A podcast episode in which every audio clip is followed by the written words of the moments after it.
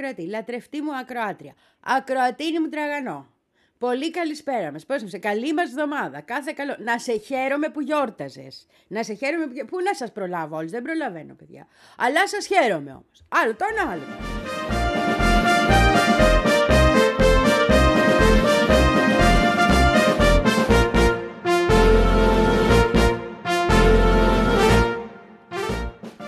Προς το παρόν και ενώ διαβάζω τα διεθνή μου, έχω να ασχοληθώ και με το ψάρι. Δεν μα στάναν όλα τα άλλα.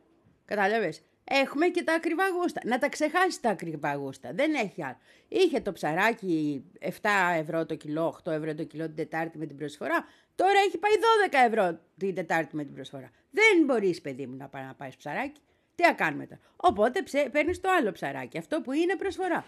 Και μετά γκρίνια γιατί το ψάρι μυρίζει ψάρι.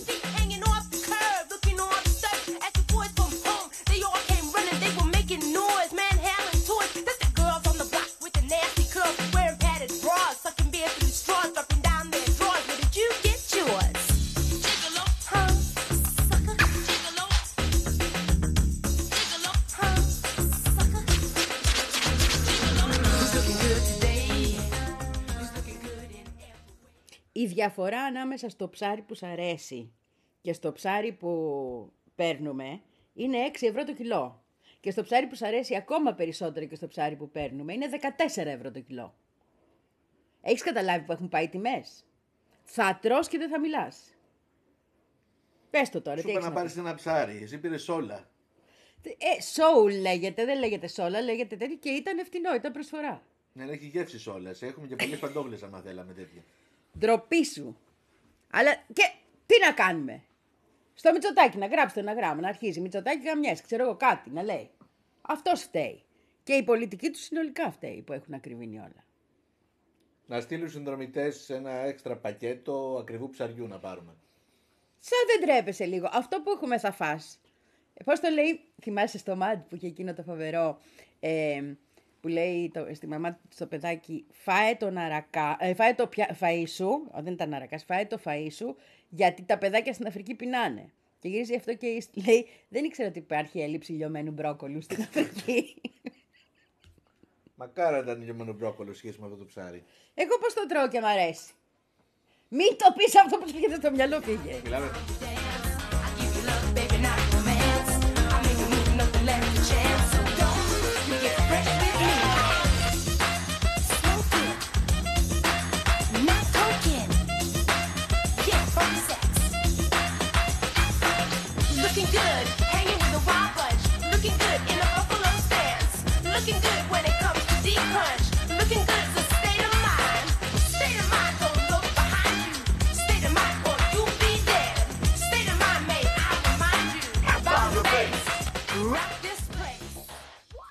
Βλέπεις όμως, ίσως να γίνεται όλο αυτό και για να πιστέψουμε σιγά σιγά. Γιατί γυρίζεις και λες, έχουν πάει οι τιμές στο Θεό. Τι σημαίνει αυτό, ότι αρχίζεις και θεολογείς. Κατάλαβες; Διότι πού άλλο να βάλεις μέτρο, ούτε ο ουρανός δεν φτάνει πια για το που έχουν πάει οι τιμές. Φυσικά και έκοψε αυτά που θέλει να πει, αλλά εσύ κατα... δεν το ξέρω, δεν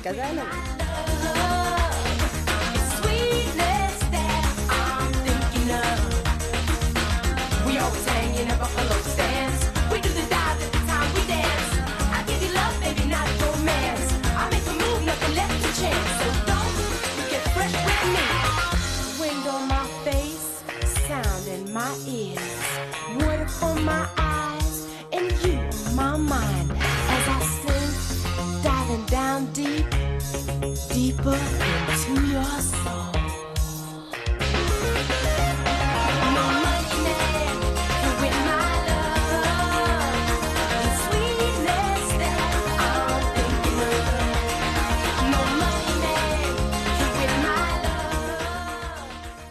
Στις ειδήσεις μας όμως και στους φόρους τιμής που έχουμε να πατήσουμε, γιατί αυτές τις μέρες συνέβησαν αυτά τα δύο από αυτά που θεωρούν μικρά οι άνθρωποι, αλλά για μένα είναι μεγάλα. Και τα δύο έχουν να κάνουν με το πώς η ανθρωπιά, ρε παιδί μου, μπορεί να εκφραστεί μέσα σε όλες τις συνθήκες. Το ένα είναι με αυτόν τον καταπληκτικό άνθρωπο, το διευθυντή του Αλτζαζίρα στην ε, Γάζα, τον Ουαέλ Αλνταντούχ, για τον οποίο έχουμε ξαναμιλήσει και έχουμε ξαναμιλήσει. Που του είχαν βομβαρδίσει την οικογένεια, είχε χάσει το παιδί του, το εγγόνι του, την, στην ε, πρώτη φάση, ε, ανήψια, τη γυναίκα του, όλο τον κόσμο ας πούμε, εκτός από δύο-τρία άτομα, δύο-τρεις ανθρώπους. Μετά ξαναβομβάρδισαν, μα όχι με ντρόουν, σκότωσαν τον κάμεραμάν του, τραυμάτισαν τον ίδιο. Και τώρα ξαναχτύπησαν τον γιο του, τον δολοφόνησαν τον γιο του. Και έχει μείνει αυτός και η θυγατέρα του από όλη την οικογένεια. Και όπως είχε βγει τραυματίας αμέσως να δώσει ανταπόκριση όταν σκοτώσαν τον κάμεραμάν του, τον συνάδελφο, ε, έτσι βγαίνει και τώρα. Ένας άνθρωπος απίστευτος. Απίστευτος πραγματικά. Έγραψε ένας άλλος συνάδελφος ένα σχόλιο και το μετέφερε ο Πέπε Σκομπάρ στα αγγλικά και το έκανα εγώ ελληνικά. Το Ισραήλ σκότωσε τη γυναίκα του, τα παιδιά του, τον ανιψιό του και τον εγγονό του πριν λίγες εβδομάδες. Ο κάμεραμάν του σκοτώθηκε και ο ίδιος τραυματίστηκε. Σήμερα με ντρόουν το Ισραήλ σκότωσε το γιο του. Όμως ο Ουαέλ στέκεται ορθός, όπως στέκεται ορθή και η Γάζα στη Παλαιστίνη.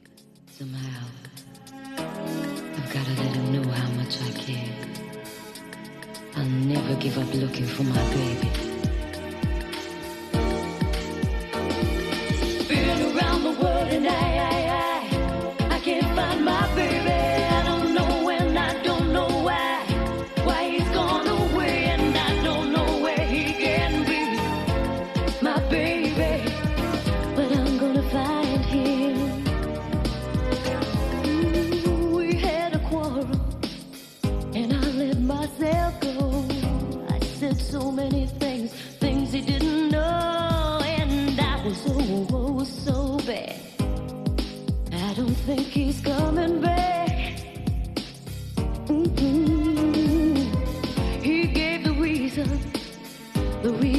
Should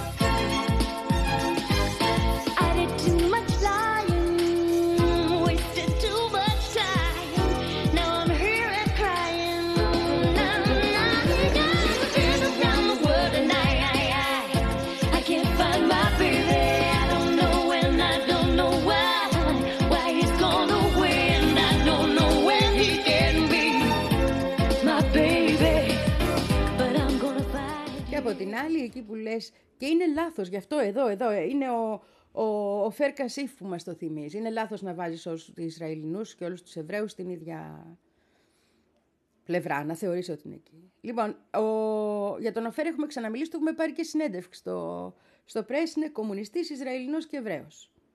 Λοιπόν, τον Νοέμβριο του είχαν απαγορεύσει, τον είχαν θέσει εκτός Βουλής, λέει, για 45 μέρες προειδοποιητικά. Γιατί είχε βγει τον Νοέμβριο και είχε πει ο σοβαρός ο άνθρωπος ότι κοιτάξτε να δείτε, αυτό που γίνεται αυτή τη στιγμή είναι ότι ο Νετανιάχου βρήκε αφορμή από το τρομοκρατικό χτύπημα της Χαμάς και γι' αυτό το λόγο κοιτάει να εφαρμόσει μια τελική λύση κατά των Παλαιστινίων. Τελική λύση, θυμάσαι, είναι αυτό που ήθελε να κάνει ο Χίτλερ στους Εβραίους, να τους εξαφανίσει όλους.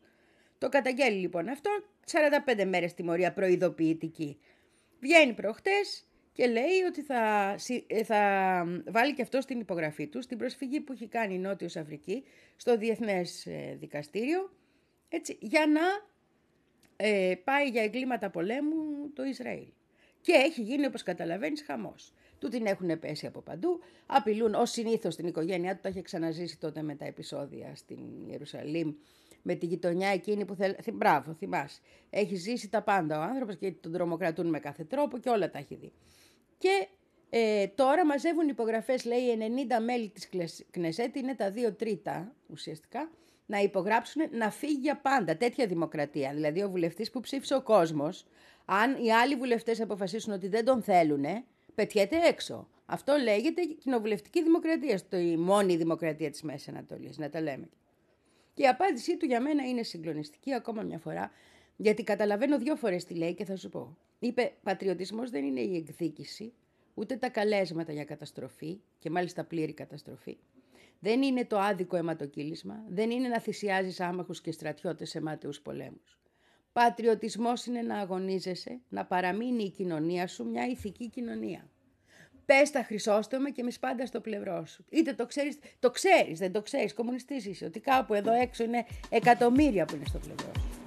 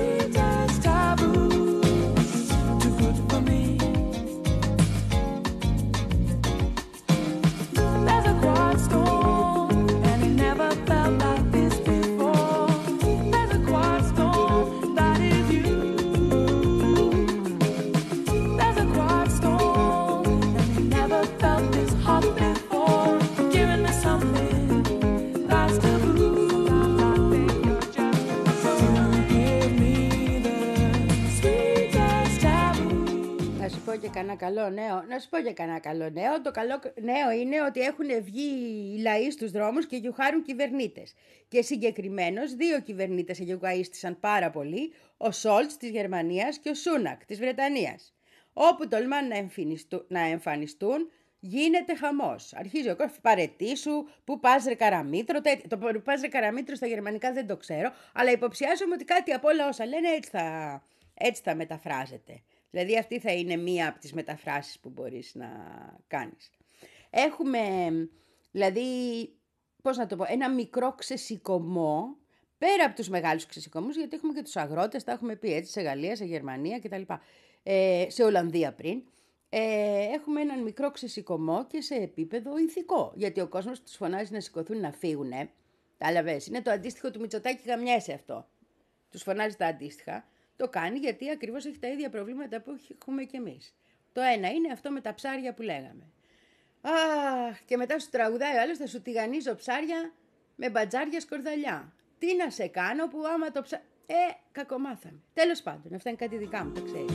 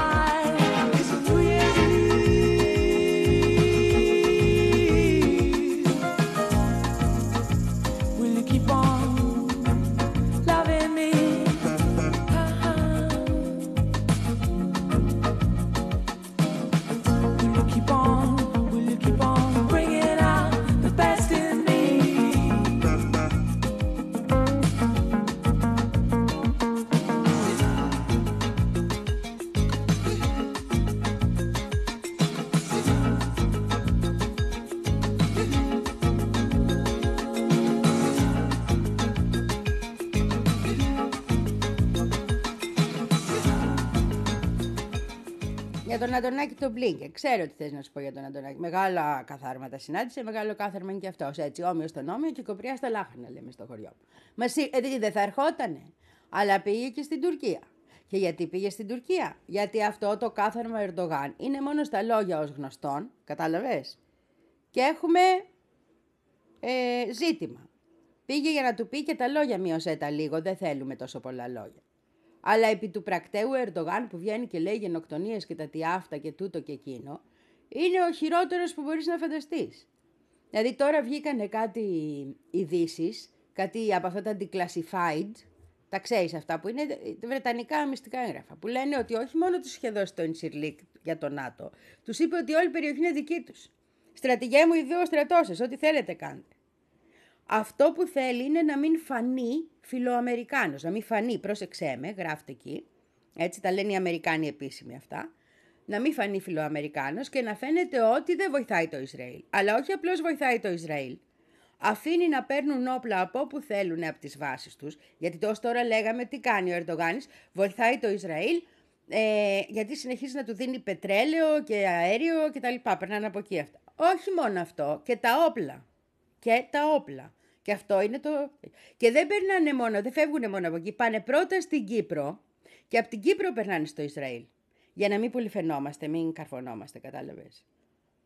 Έχουν στείλει όπλα και όπλα από το Ινσερλίκ, από την Τουρκία, από τις βάσεις τους εκεί, μέσω Κύπρου, που έχουμε και πρόβλημα με την Τουρκία.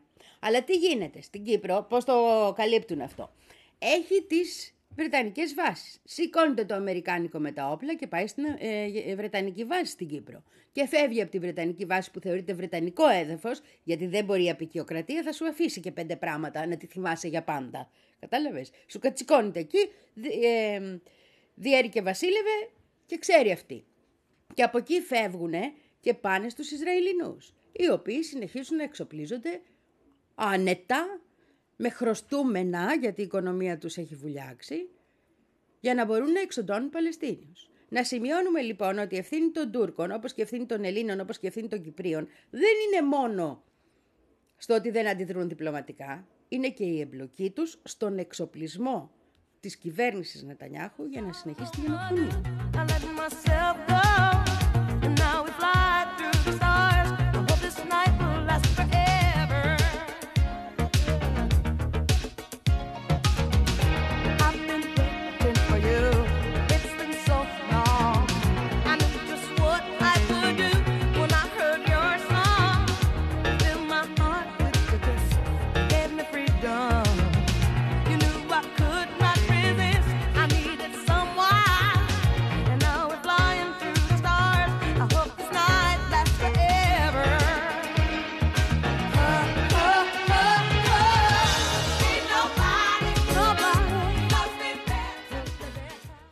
Ποιο κομμάτι των επαφών με τον Ερντογάνη σπρώχνουνε, το πόσο θα βοηθήσει η Τουρκία στην ανοικοδόμηση. Αυτό. Δηλαδή, άμα δεις τι γράφανε ότι γιατί θα... Πόσο θα βοηθήσει η Τουρκία, δηλαδή πήγε ο Μπλίνκεν εκεί, γιατί αλλιώς δεν θα βοηθούσαν οι εργολάβοι Τούρκοι στην ανοικοδόμηση χωρίς Μπλίνκεν στη μέση. Η αλήθεια είναι ότι υπάρχουν κάτι πληροφορίες που λένε ότι αυτός ήρθε προς τα δω για να δει πώς θα μπορούσε, αν κλιμακωθεί η κατάσταση, να χώσουν και την Ελλάδα και την Τουρκία και τους λοιπούς μέσα. Ή, αν το δεις θετικά, πώς να βοηθήσει να αποκλιμακωθεί η κατάσταση, γιατί είναι, λέει, αυτός από τους μετριοπαθείς ε, γέρακες. Κατάλαβες, δηλαδή δεν θέλει να πάμε σε άμεση κλιμάκωση.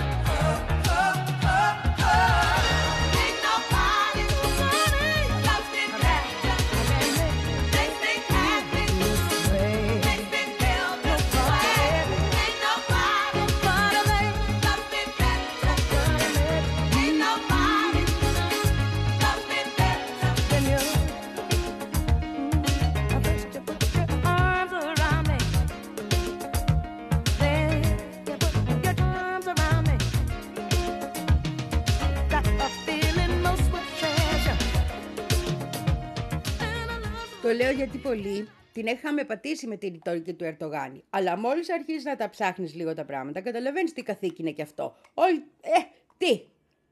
Εντάξει, απλώς δεν θέλει, λέει, να φανεί φιλοαμερικάνος. Σε αντίθεση με το Μητσοτάκι, που όχι θέλει να φανεί φιλοαμερικάνος, μόνο γλωσσόφιλο δεν του έδωσε του Μπλίνκεν μπροστά μας. Πολύ μεγάλες αγάπες λοιπόν, και όχι απλώς ε, μεγάλες αγάπες. Και τι θέλει, αγόρι μου, εσύ, θες να συνεχίσουμε την, ε, την συνεργασία μας στρατιωτικά, να την επεκτείνουμε. Ναι, να την επεκτείνουμε. Κατάλαβες γιατί μας ήρθε; Μας ήρθε για να επεκτείνουμε, και καταλαβαίνεις τι σημαίνει αυτό, την στρατιωτική μας συνεργασία. Μη και. Δεν έχουμε δώσει αρκετά. Δεν θα μείνει η Ελλάδα, θα γίνουμε κανονικό προτεκτοράτο, όπως το Πορτορίκο. Δεν φτάνει. Εκεί πάμε κατευθείαν. Ο... Το ζήτημα όμως είναι ότι τώρα, με όλα αυτά που γίνονται, αυτή η ενίσχυση των σχέσεων και η εξάπλωση των σχέσεων σημαίνει και μεγαλύτερο κόστος αν τα πράγματα πάνε στραβά, που χτύπα... κάτσε να χτυπήσω, χτύπα ξύλο. Ευτυχώς είναι ξύλινη η επιφάνεια του γραφείου, κατάλαβες και βολεύει. Γιατί τα έχουμε πει τι σημαίνει μεγαλύτερη εμπλοκή.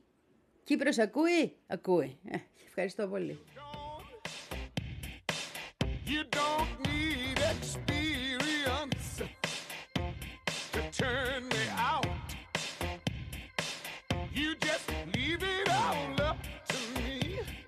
show you what it's all about.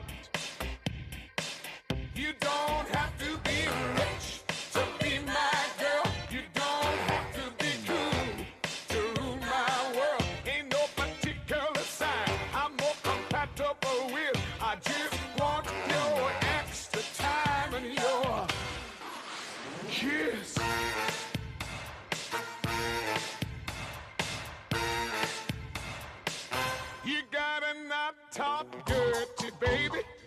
if you wanna impress me. You can't be too flirty, mama. I know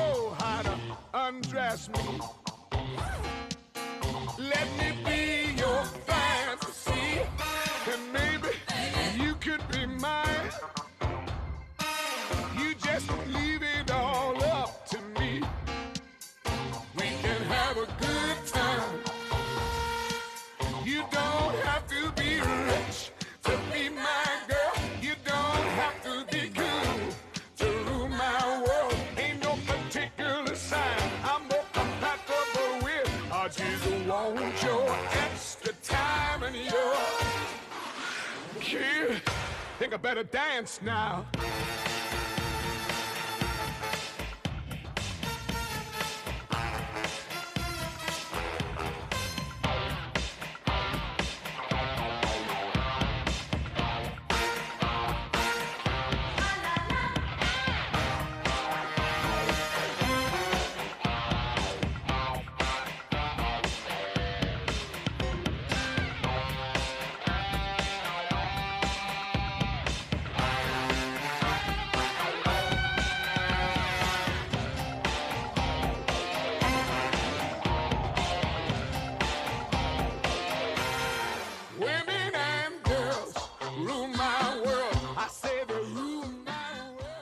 Εσωτερικά τους οι Αμερικάνοι και δεν είναι καθόλου λίγα. Βγήκε και μίλησε και ο, ο πρόεδρας και είπε ότι τα πράγματα είναι πολύ άσχημα. Ήταν 6 Γενάρη. Καλέ, ναι.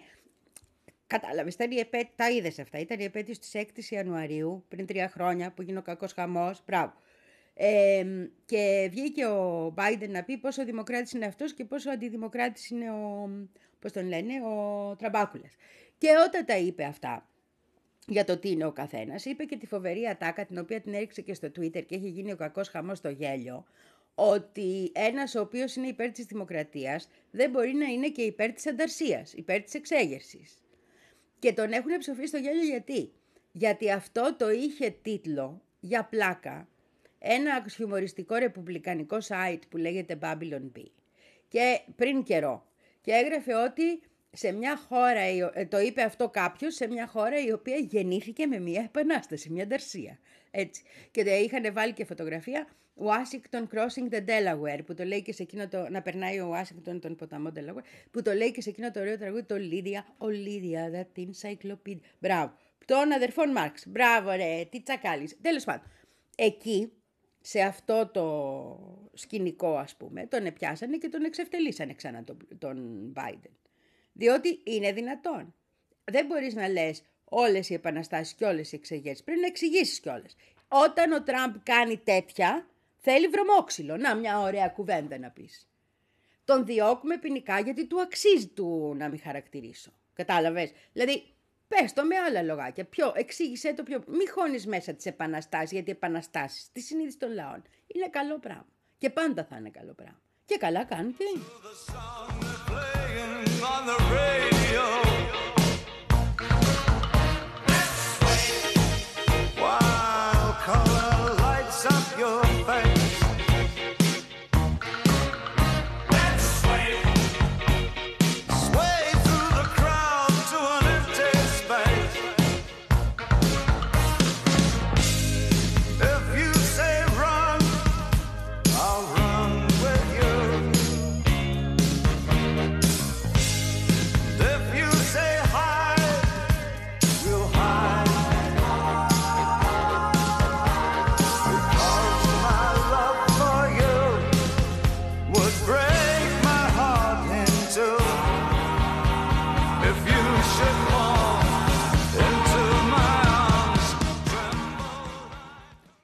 αληθινή πλάκα όμως δεν είναι αυτή. Η αληθινή πλάκα είναι που ο Biden που βγαίνει και μιλάει για τη δημοκρατία και τι καλό πράγμα είναι η δημοκρατία, επειδή θέλει να στείλει λεφτά μια στην Ουκρανία, μια στο Ισραήλ, στο Ισραήλ, 150 εκατομμύρια, 147,5 εκατομμύρια δολάρια, πώς είναι αυτό, 130 εκατομμύρια ευρώ, φύγανε τώρα. Δεν τα περνάει από το Κογκρέσο, τα περνάει από το πλάι. Κατάλαβες; Δηλαδή, στείλτε αυτά τα όπλα με υπογραφή του Πρόεδρου και σιγά να ρωτήσουμε και το Κογκρέσο. Γιατί το Κογκρέσο δεν συμφωνεί για τους δικούς του λόγους. Δεν θα έλεγα εγώ ότι είναι και η αγνότερη του κόσμου, αλλά δεν συμφωνεί να πει. Οπότε, εκεί έχει ένα ζήτημα. Τι μου μιλάς για δημοκρατίες; Δημοκρατία είναι να περνάνε και τα πράγματα από έναν έλεγχο. Υποτίθεται. Checks and balances που λέτε εσείς να πούμε οι αστοδημοκράτες. Πού είναι τα checks, πού είναι τα balances; Τα checks ξέρω που είναι. Τα, τα κόβουν οι, οι πολεμικές βιομηχανίες σε όλους σας. Αλλά πέραν τούτου εννοώ. Πού είναι τα balances; Δεν αποφασίζομαι και διατάσσομαι και μετά βγαίνουμε και μιλάμε για δημοκρατία. Τα έκανε και ο Παπαδόπουλος εδώ, ξέρουμε εμείς από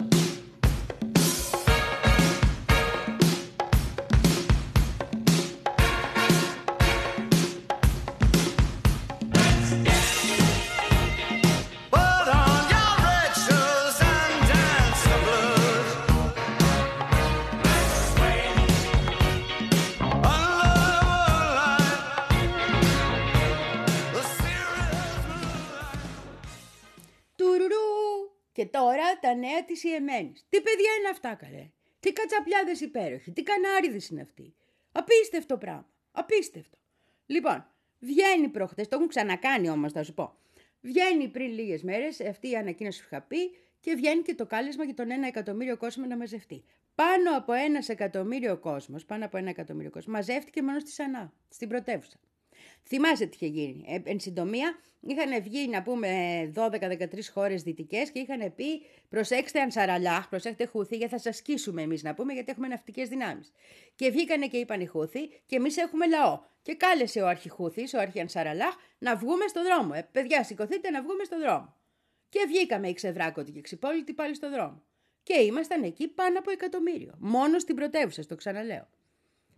Και παράλληλα έχουν πέσει πιέσεις και παλού με ιδιαιτερότερότερο αυτό το περίεργο με την Κίνα. Διότι όπως έχουμε ξαναπεί, η Κίνα κάνει μόνο οικονομική διπλωματία και γενικώς η Κίνα κοιτάει την τσέπη της. Δεν πολύ ανακατεύεται σε άλλα θέματα. Ε, τώρα φτάσαμε η Κόσκο, που είναι αυτός ο γίγαντας που ξέρουμε με τα προβλήματα, όλα αυτά που έχουμε, να λέει ότι εμείς δεν ξαναστέλνουμε τίποτα στο Ισραήλ, παιδιά, όσο κρατάει η Γάζα. Ή θα σταματήσετε, θα δούμε. Δηλαδή έχει αρχίσει το πράγμα να παίρνει και άλλες διαστάσεις. Αλλά την Κόσκο την αφήνουν οι Ανσαραλάχ να περάσει. Τους άλλους δεν αφήνουν. Πάντως εμένα αυτό όλο το σκηνικό του... Το τελείως doors, ρε παιδί μου, εκεί δεν λέει ο Μόρισον they have the guns but we have the numbers. Ε, είναι ανσαραλάχ πλέον αυτό το πράγμα. Αφού σκέφτομαι να τους αφιερώσω, να τους στείλω μεταφρασμένη τη Σαπφόνο Ταρά να πετάει το μπουρλότο. και να τους πω έχετε ταυτιστεί και δεν το ξέρετε. Relax, don't do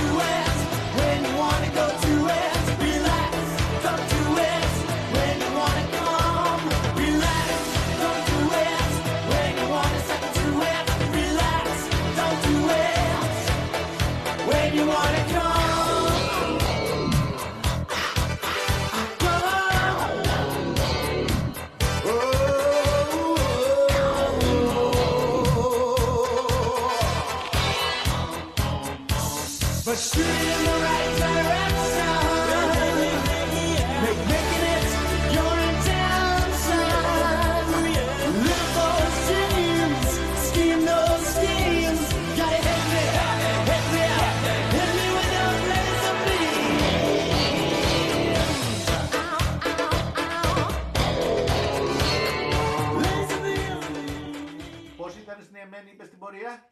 Ένα, ένα, διακόσα εκατομμύριο. Ναι, εντάξει, λογικό. Η Εμένη είναι. Πού θα πηγαίνεις στα μπουζούκια; Αμέ, γιατί δεν έχει μπουζούκια η Εμένη; Χωρίς και αλκοόλ. λαούτα. Έχει κάτι, Και με έχουν το κούρτες. ναρκωτικό τους αυτοί, δεν το έχουν ανάγκη τώρα. Δεν το ξέρεις αυτό που μασάνε συνέχεια. Ναι, μας αν συνέχεια και πάνε σε πορείε. Αυτές είναι οι διασκεδάσει τους. Ναι, αλλά αυτό που μασάνε συνέχεια, πολλοί θα το ήθελαν διάφοροι. Λοιπόν, έχω κάνει αφιέρωμα εγώ σε αυτό το ίδιο. Το έχουμε πει, ναι. Το έχουμε πει, δεν σου λέω άγνωστα πράγματα. Επανάληψη στις εκπομπές του τελευταίου μήνα, κάπου θα το βρεις.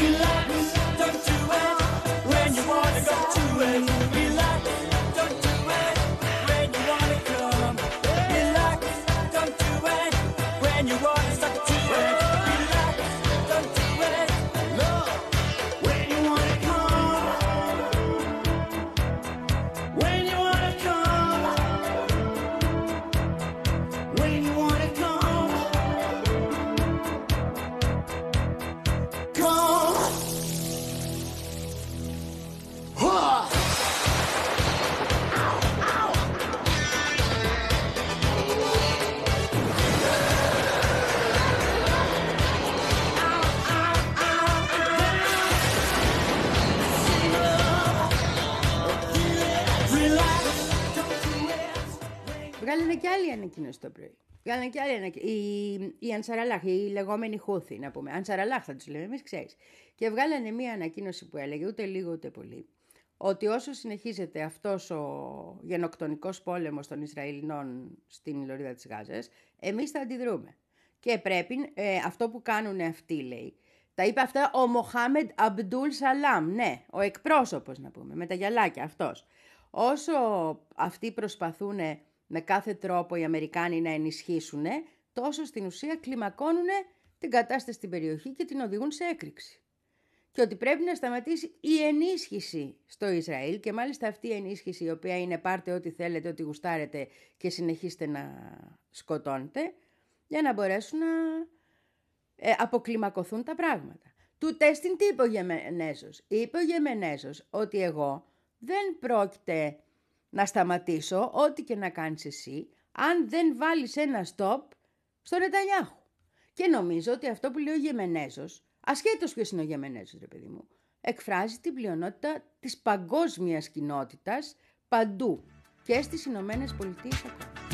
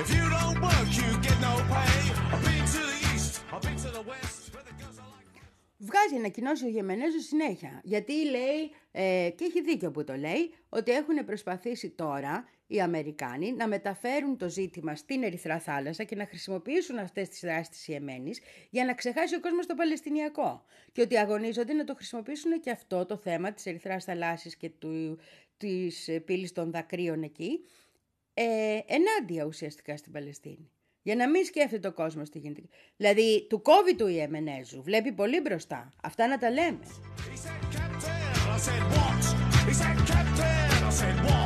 He said,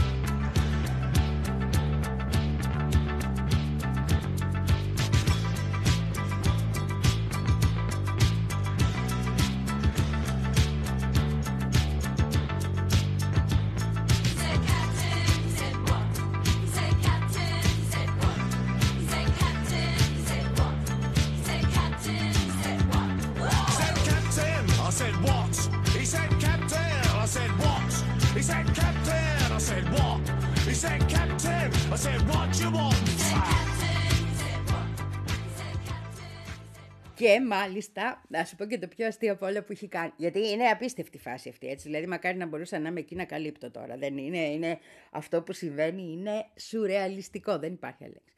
Ω τώρα τι κάνανε, ελέγχανε ποιο πλοίο περνάει, δεν περνάει κτλ. Αλλά τώρα περνάνε πολλά πλοία.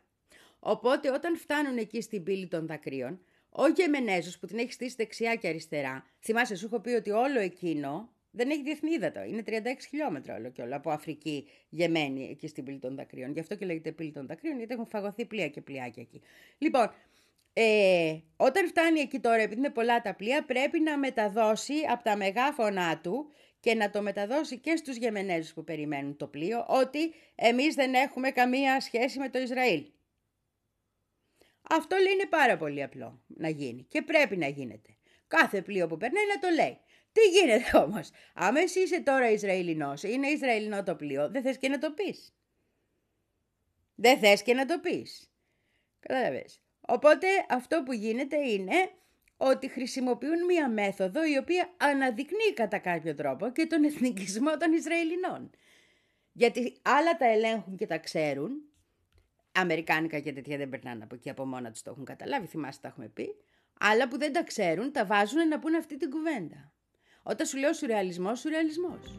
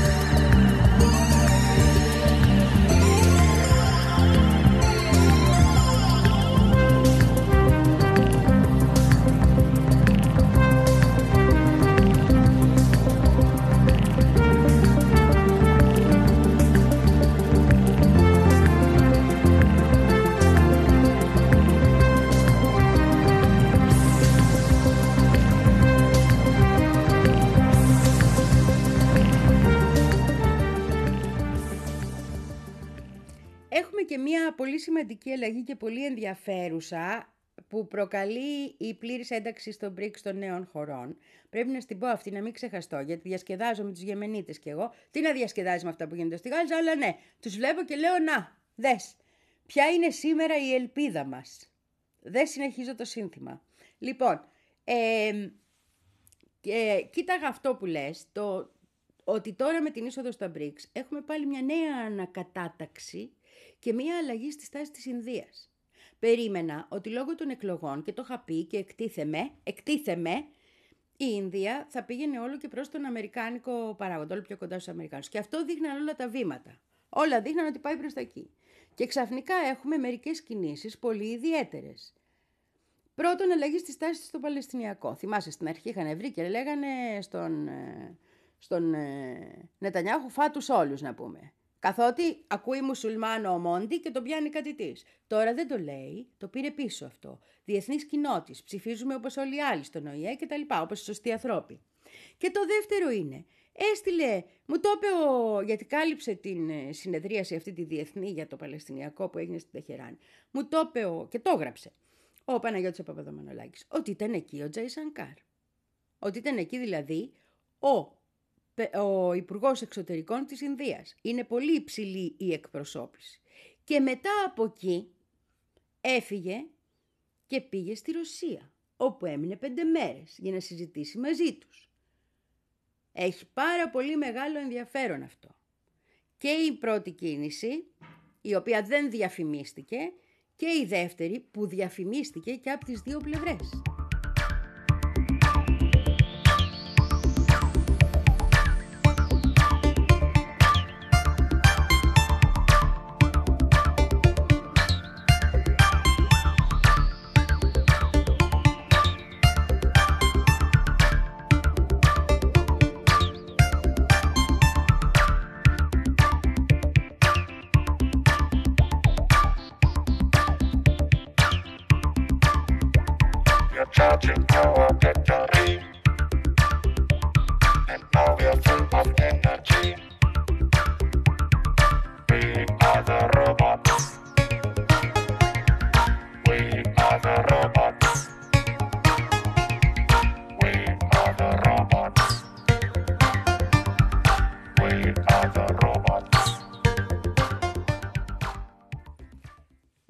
Το έχουμε ξαναπεί, ιστορικά οι σχέσεις Ρωσίας-Ινδίας είναι πάρα πολύ καλές.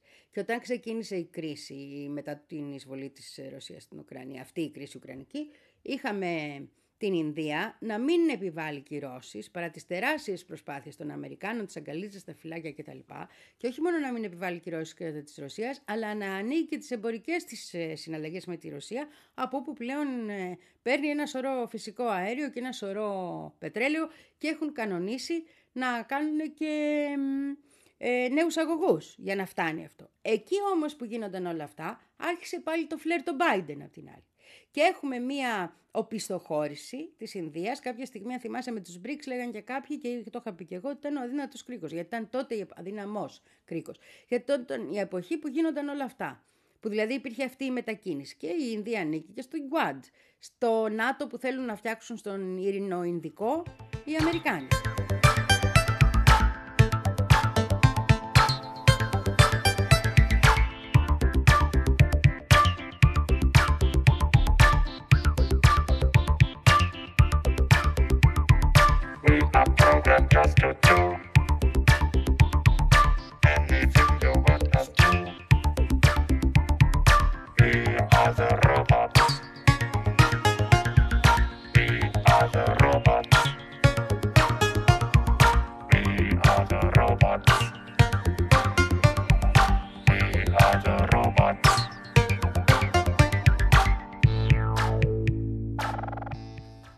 Πεις είναι κακό να κάνει μια χώρα ισορροπημένη διπλωματία και να θέλει να μείνει ανεξάρτητη και να κοιτάει τα συμφέροντά της. Θα σου πω, όχι, μακάρι να το έκανε και ο Μητσοτάκης. Απλώς ο Μόντι είναι επικίνδυνη προσωπικότητα. Όπως και ο Μητσοτάκης, αλλά χωρίς το έτερον κομμάτι. Λοιπόν, θέλω να πω, ναι, αυτή ήταν πάντα η γραμμή της Ινδίας. Αυτό έκανε η Ινδία. Αυτή τη στιγμή σκοπεύει να βγάλει τόσα εκατομμύρια ανθρώπους από τη φτώχεια. Καλά κάνει. Όμως, από την άλλη, Εκείνο που προσπαθούσαν να κάνουν οι Ηνωμένες Πολιτείες και φαινόταν να πιάνει γιατί ένα μεγάλο κομμάτι της Ινδικής ελίτ είναι με τους ε, Αμερικάνους και θέλει όταν μεγαλώσει να γίνει Αμερικανάκι. Ένα λοιπόν από αυτά που κάνανε ήταν να προσπαθούν σιγά σιγά να υποχρεώσουν λόγω των συναλλαγών και λόγω των όσων έδωσαν μέχρι αεροπλάνα κάνουν, μέχρι μηχανές Boeing που δεν γίνονται πουθενά άλλου. Έτσι. Λοιπόν, σε πολύ λίγα μέρη, δηλαδή επιτρέπουν τέτοιες. Λοιπόν, να υποχρεώσουν τη Ρωσία, την Ινδία να φύγει σιγά σιγά όσο και περισσότερο γίνεται από αυτή την ιστορία. Για κανένα χρόνο δηλαδή τώρα τον τελευταίο πες μέχρι και την σύνοδο των Μπρίνξ και λίγο μετά όλοι ανησυχούσαμε ότι εδώ η Ινδία σιγά σιγά χάνει την ουδετερότητά της που καλά έκανε και την είχε και προς όφελός της την είχε και αρχίζει να μπαίνει στο κακό το γήπεδο. Κατάλαβες;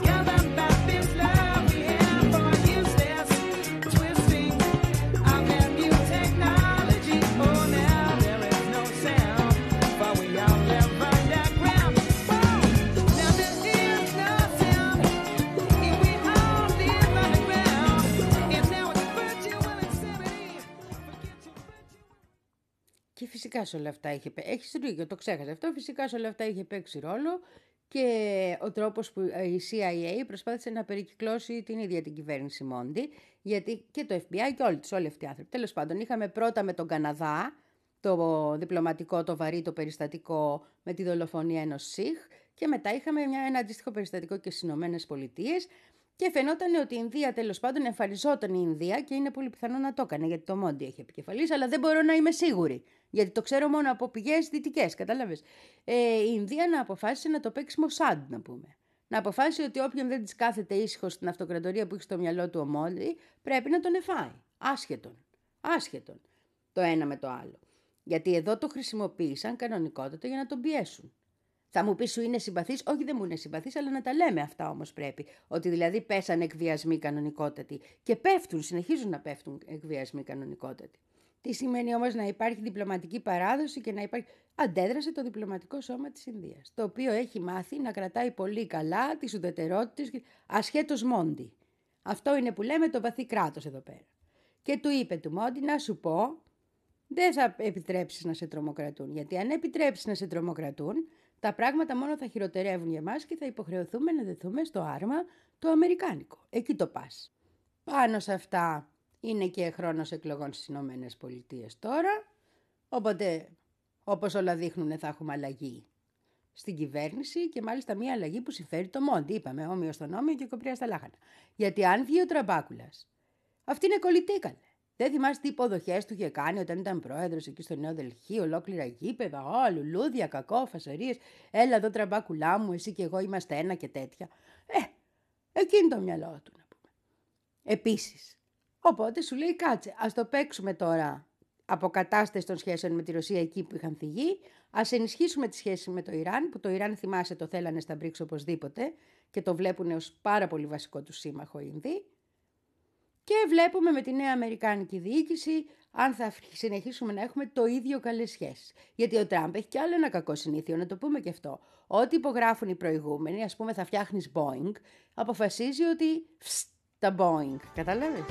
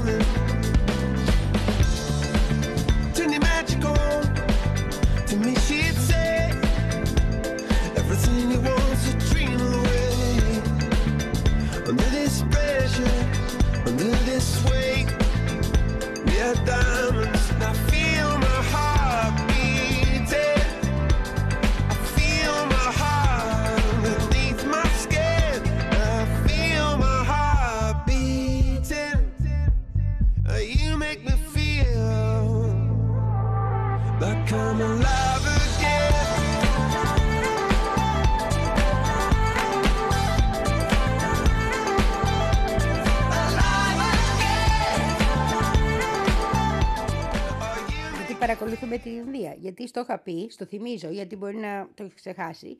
Γιατί τι μας λέει αυτή για την Ινδία και γιατί δεν βάζει και Bollywood, κατάλαβες. Ε, παρακολουθούμε την Ινδία. Γιατί η Ινδία είναι μέτρο.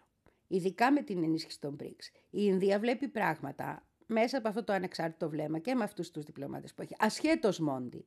Τα οποία από την πολιτική της εκφράζουν και τις διεθνείς τάσεις. Η Ινδία αυτή τη στιγμή ας πούμε βλέπει ότι όλος ο παγκόσμιος νότος, τον οποίο ελπίζει να στραφεί, έτσι, έχει κάνει τζου τους Αμερικάνους. Δεν θέλει ούτε να τους δει στα μάτια της. Βλέπει ότι οι δυτικές αγορές εξασθενούν. Δεν υπάρχουν λεφτά, ούτε για καλό ψάρι. Βλέπει ότι όλα τα πράγματα κοινικώ στη Δύση πάνε και απ' την άλλη ενισχύεται ο Ευρασιατικός άξονας. Απ' την άλλη διαρκώς ενισχύονται τα BRICS. Απ' την άλλη ενισχύεται ένας καινούριος κόσμος που αναδεικνύεται, ο οποίος φαίνεται ότι θέλει να είναι δικαιότερος.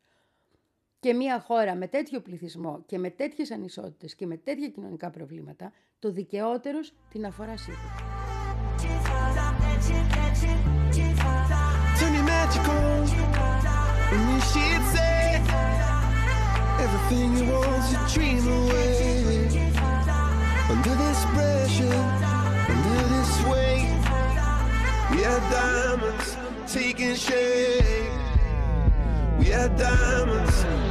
shit.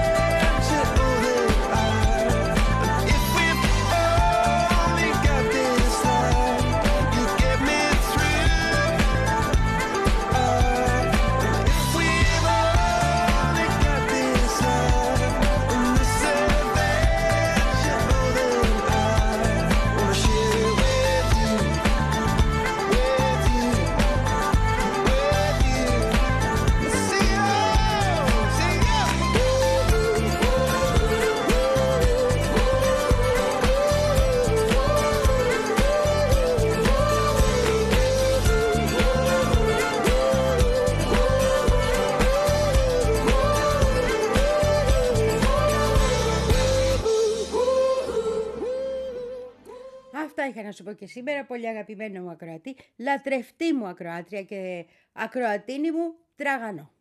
Θα τα ξαναπούμε. Α, α, όχι μόνο αυτά. Να σου πω ότι την Τετάρτη θα είμαστε live βίντεο, YouTube και τέτοια.